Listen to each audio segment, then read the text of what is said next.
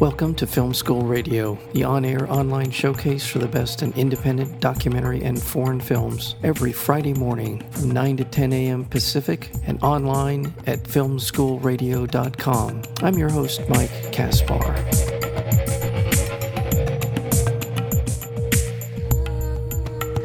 The Infiltrators is a docu thriller that tells the story of young immigrants who are detained by Border Patrol and thrown into a shadowy for profit detention center on purpose.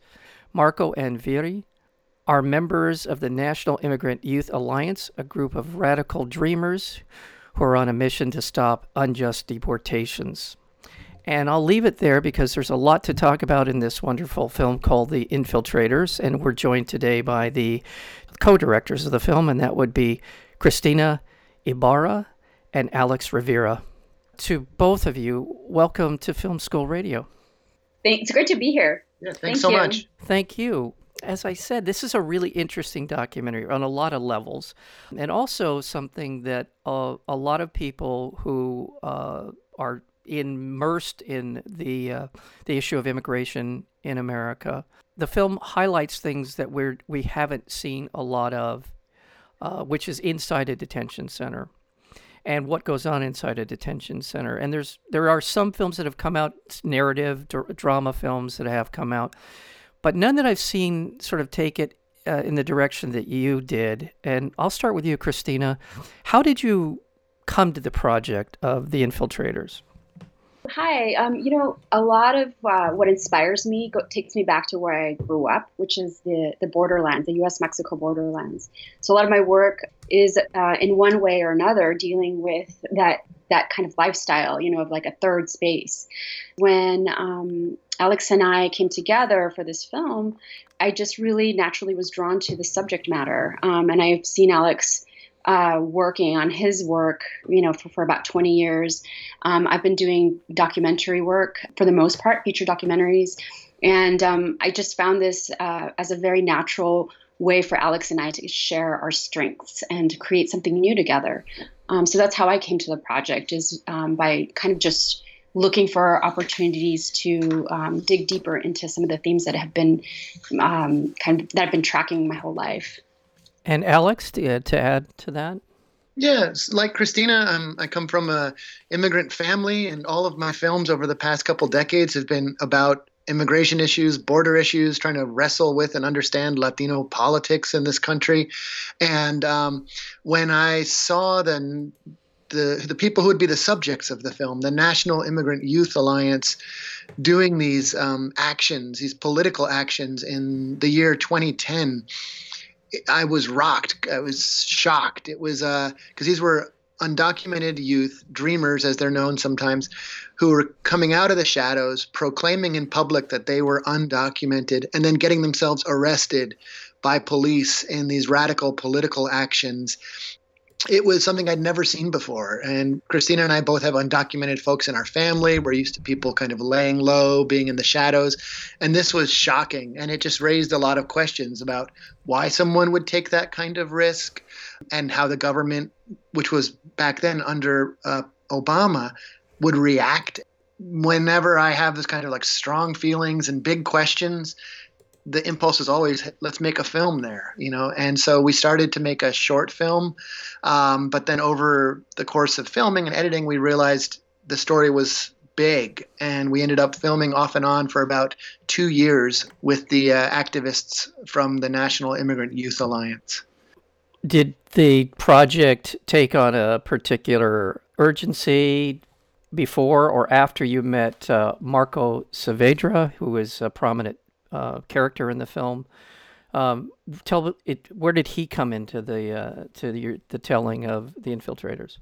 Yeah, so we we were following this group um, through multiple actions. You know, they would do something in Los Angeles and something in Arizona, then North Carolina, and so we'd kind of follow them along. And um, it was actually only after um, after the infiltration of the Broward Detention Center, which was about a year and a half into our filming relationship with them that we met Marco. He he appeared, you know, sort of in front of our camera, and we kind of started our relationship with him in Florida in 2012?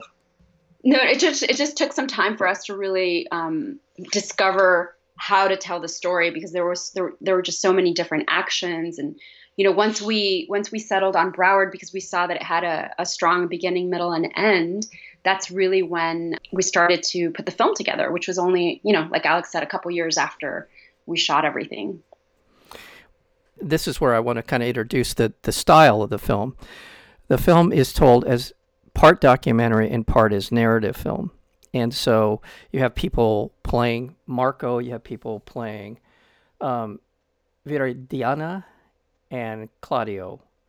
And they are kind of the hub of the story that's being told. But Marco seems to be someone who is not only dedicated uh, to this, to essentially reforming or bringing about justice in our immigration detention system, but also a pretty fearless person. And I would imagine you're meeting him and getting to know him was probably, uh, he gives the, I guess what I'm trying to say is he gives the film uh, a kind of a center, kind of the person who is, is the, is making a lot of dynamic things happen in, in this story. Cristina, is that a fair? Am I being fair to that uh, to him in the in the story? Mm-hmm. No, you are, and it's it's um, also surprising because Marco is a very quiet but powerful thinker. and so he's a wonderful character to draw out because he's the most surprising undercover person you would ever meet. That's the last person you'd think would go undercover. Um, right. So yeah, but he is definitely um, the one who sets this story in motion when he mm-hmm. decides to get uh, arrested. Well, Alex, let's talk a little bit about the Border Patrol. The uh, essentially some of the cold hard statistics about Border Patrol, Homeland Security, its place in sort of the firmament of law enforcement. I, there's some some statistics in the film that surprised me about the size and scope of their responsibility. Let's talk a little bit about that. Some of the things that we learned along the way were that Customs and Border Protection, which is charged with you know managing kind of the flows of people and goods across the border, is larger than the FBI and it's the largest law enforcement agency in the history of the world. You know, under Obama, there was about 400,000 deportations every year, which clocks in at about 1,200 per day. Um, which is about one a minute. Um, so it was like an incredible system that we're talking about when we talk about immigration enforcement. Like, if you're a citizen and you don't have immigrant family, you might never think about it or might not see it, but it's an absolutely massive, sprawling apparatus that is gobbling up billions and billions of our dollars to um, try to control people and keep people where they were born, control the flows of families that want to reunite and people who want to look for work. And it's this incredibly um, just massive apparatus. And the dreamers that we follow in our film had this kind of inside outside relationship to it because they grew up in the united states. They're english speakers sort of they know the united states as their home but they're also outsiders in that they could be targeted by that system at any minute as could their families. And so this is a story about that group of people kind of deciding to use their position as kind of insider outsiders, that they're undocumented but also American, to throw themselves at this system and to go into it to try to um, understand it and find people inside that system, other immigrants who they could help get out. Yeah. And in the storytelling of this, uh, there's a lot of tactics being used, things that uh, they deploy in terms of helping these people out who are in these detention centers that um, are innovative and nonviolent ways in which there used to be, and I don't know if this all of the parameters that we see in the infiltrators are still the case, are still options available to people in detention centers today. So I'm not sure if, if that's I don't know if you want to go down this road, but it certainly seems like things have gotten qualitatively worse for people being detained than they were even a few years ago. Cristina, is is that am I correct in this in in saying that? Uh, so you know, uh, it, surprisingly, um, deportations have gone down under the Trump administration. I don't have the, um, the exact numbers, but it, it it's um, they have gone down. But detentions uh, have have gone up, mm-hmm. and you know the the facility that we focus on, Broward, is um, um, like a minimum security facility. So it's it's considered like the the crown jewel of the system, where um, you know it th- things here are are how like they call it the model model detention center, and so we we don't see the same kinds of um, uh, tactics as in other facilities, right. and in today's environment, you know, with um, this this spread of this virus, I mean, it's it's it's even more dangerous. People are are um, suffering, and you know, real lives are at stake. So it's just it's it's increasingly worse, definitely. Yeah. Yeah, the thing that the thing that was again that we learned, I think, during this process was this idea of discretion. That like a lot of times people who are in the right wing say like, "What part of illegal don't you understand?" As if this issue is simple and people are either illegal and you throw them out, or they're not and they get to stay, and that's it. But the reality is, actually, immigration being here without papers is not a criminal matter. It's not an illegal matter. And what I mean by that is if it was, police would arrest you for immigrating. You know, the police would go, "You're you're being charged for immigrating in the first degree," and they'd take you to jail. That's not how immigration is handled. It's a whole other system. It's a civil system, and it's driven on this notion of discretion. There's 12 million undocumented people here. ICE can pick up one person today and let them go tomorrow. They can pick up 10 people and let and keep them for a year or keep them for a month. It's it's all it's this kind of strange soft system in a, soft meaning there's not sentences there's not trials. It's a totally different type of system for arresting and controlling people. And it's very complicated and strange. And those same that strangeness is what made it vulnerable to the infiltrators attacks under obama.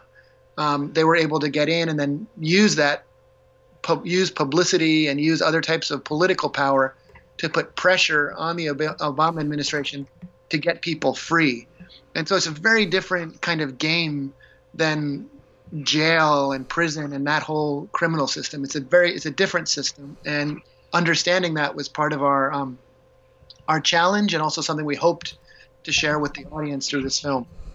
Thank you for that answer. Thank you for kind of bringing us back to to where we should be, and that is the film itself and the storytelling itself. But before we go any further, I want to remind our listeners we're speaking with Alex Rivera and Cristina Ibarra. They are the uh, co-directors of the film, The Infiltrators. It is available. Uh, it's coming out through Oscilloscope distributors. It is. You can go to the Oscilloscope website to find out about the film, The Infiltrators. Is there another website that you would recommend um, for us to go to, or is this the best one? Uh, th- that's a good one. And then we're also at infiltratorsfilm.com. Okay. And um, yeah, that's that's those are good places to go. And then I'm at alexrivera.com and Cristina at cristinaibarra.com and Great. all of our respective dot coms. Great. Well, that that will be posted as well as that all the information you just articulated at the filmschoolradio.com will be your clearinghouse of information if you choose to go there. Well, thank you for bringing us back because the one thing I just recently learned about the border protection is that their jurisdiction extends 100 miles in from all of the American borders, which takes in almost two thirds of the population of the country, which is another kind of odd statistic.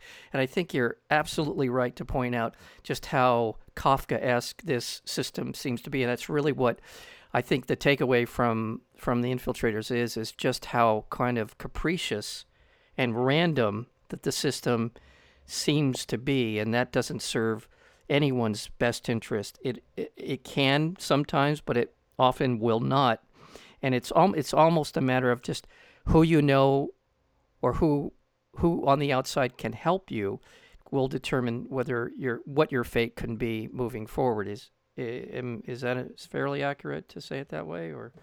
Yeah. So the, this idea of discretion can be exercised if pressure is placed on the right um, pressure points. Yeah. That's yeah. Yeah. Yeah, and again, I really that's one of the things I I so like about the infiltrators is, so I alluded to at the top of our interview, just how little we really know and understand about this system. It is just such an easy sort of red meat to dangle in front of the electorate, one way or the other, for people to react to it, but so little real understanding of what that system is and how it operates. And uh, just this vague idea that it's protecting our borders is enough, seems to be enough for a lot of people, and did not want to go any further into it. It's, we lose sight of the, the human cost, the humanity, the circumstances, the nuances. And I like about your film is it brings those nuances forward in a way that we can understand and relate to. So, what's been the reaction um, within when when you've screened this for people who are dreamers or for people who are in one way or the other involved in this issue or not involved in this issue? I'm kind of curious the reaction from uh, people who you've you've screened this for, Cristina. So yeah, I mean, we we uh, screened this uh, with some of the infiltrators um, in the audience, and to me, that that has been um, the the most emotional because you do have this emotional storyline. I mean, you learn a lot, um, but it's through the struggles of real people. When the lights go on and you see those people that have been at all costs pushing forward to get this mission accomplished. I mean, it, it's just it's very fulfilling to the point where you know at, at Sundance uh, we were we were just so happy to even be there, but it was just incredible to be able to capture the attention of two different sides of um, two different kinds of audiences. We have both the the jury jury award um, and the audience award. So you can see that the film kind of works on you know different different levels. So there's something there for people who are interested in in learning how the system works, but that but mostly it's just a good ride. It's like a it's a, it's a great story um, with captivating protagonists. We're normally used to seeing immigrants who are suffering or who you know who are victims. In this case, we have immigrants who know the system better than than we do. You know, they they're uh, they know they're they're political strategists. They're powerful. They own their power. It's just it's exciting, you know. Well, and Alex, uh, kind of piggybacking on that reaction, because this film, these are dreamers. The people, many of the people that we're that are in the film are dreamers. Um, is it heartening or disheartening? How how do you react to the fact that dreamers and that issue seems to have sort of dr- dropped off the political agenda? Uh, for any kind of movement. It used to be the Democrats that was almost always, when they were talking about legislation, immigration reform, Dreamers were always kind of their first option. This is what we need. This is a bottom line for us. I don't hear a lot of discussion about that anymore. Is that something that I'm just not aware of? How, do, how is that kind of playing out in your mind? Yeah, well, the immigration conversation, uh, so, you know, we've been following it for a couple decades and it kind of rises and falls and twists and turns. And obviously under the Trump administration for the first several years it was sort of a central thematic whether talking about the border wall or kids in cages or you know uh, his attempts to repeal DACA which is the sort of limited uh, protection that dreamers um, won under the Obama administration. So it's kind of been going up and down. Obviously, right now people are panicking and, and focused, rightly so, on uh, the coronavirus and all of that. So it's kind of a little bit more in the background. But this summer, um, we're all anticipating um, a landmark decision from the Supreme Court about DACA, which will determine whether or not that protection um, of dreamers is allowed to stand. So a lot of legal observers are expecting the Supreme Court to um, basically put an end to that and make dreamers um, exposed once again to deportation this summer, um, right before the election. So I think it'll ramp back up again. So this thing goes up and down over time, but um, but it always comes back. You know, it always, yeah, it does. The question of who's an insider and who's an outsider, um, who's American and who's not, is uh, existential. It's it's uh, it's part of the definition of the nation, and so it's a question that's always going to haunt us until we have a a real um, a real answer that lines up with our values of justice and equality and decency. Until we get there, this is always going to be kind of a specter haunting all of us. I could not agree more. It is we are a nation of immigrants, and and yet you know we struggle. We struggle in ways that are perplexing, and it's hard to see them as not being racist as well. And there's a lot of a lot in the mix here, and um, I'm without turning this into a rant. I just I think your film pushes the ball forward in terms of giving people a context and an understanding of the people who are in the system and who are on the outside of the system, the mixed family relationship to immigration, and it's it's um, you know, a terrific uh, piece of work. And uh, thank you so very much for finding time to spend with us here. Uh, before we leave, I just want one more sort of way to get in touch with the film. You can go to the Oscilloscope site, and it's there, the Oscilloscope distribution site you can find the infiltrators there. And you mentioned infiltratorsfilm.com, and that will take you to the website where you can find out more information about the film as well as you yourself, Alex Rivera, have your own website is alexrivera.com, if I got that correct. Yes. and Cristina Ibarra, I B A R R A, uh, your site as well, cristinaibarra.com. So I think we got it covered. I think we're good. Thanks so much, Mike. Take care. Thank great.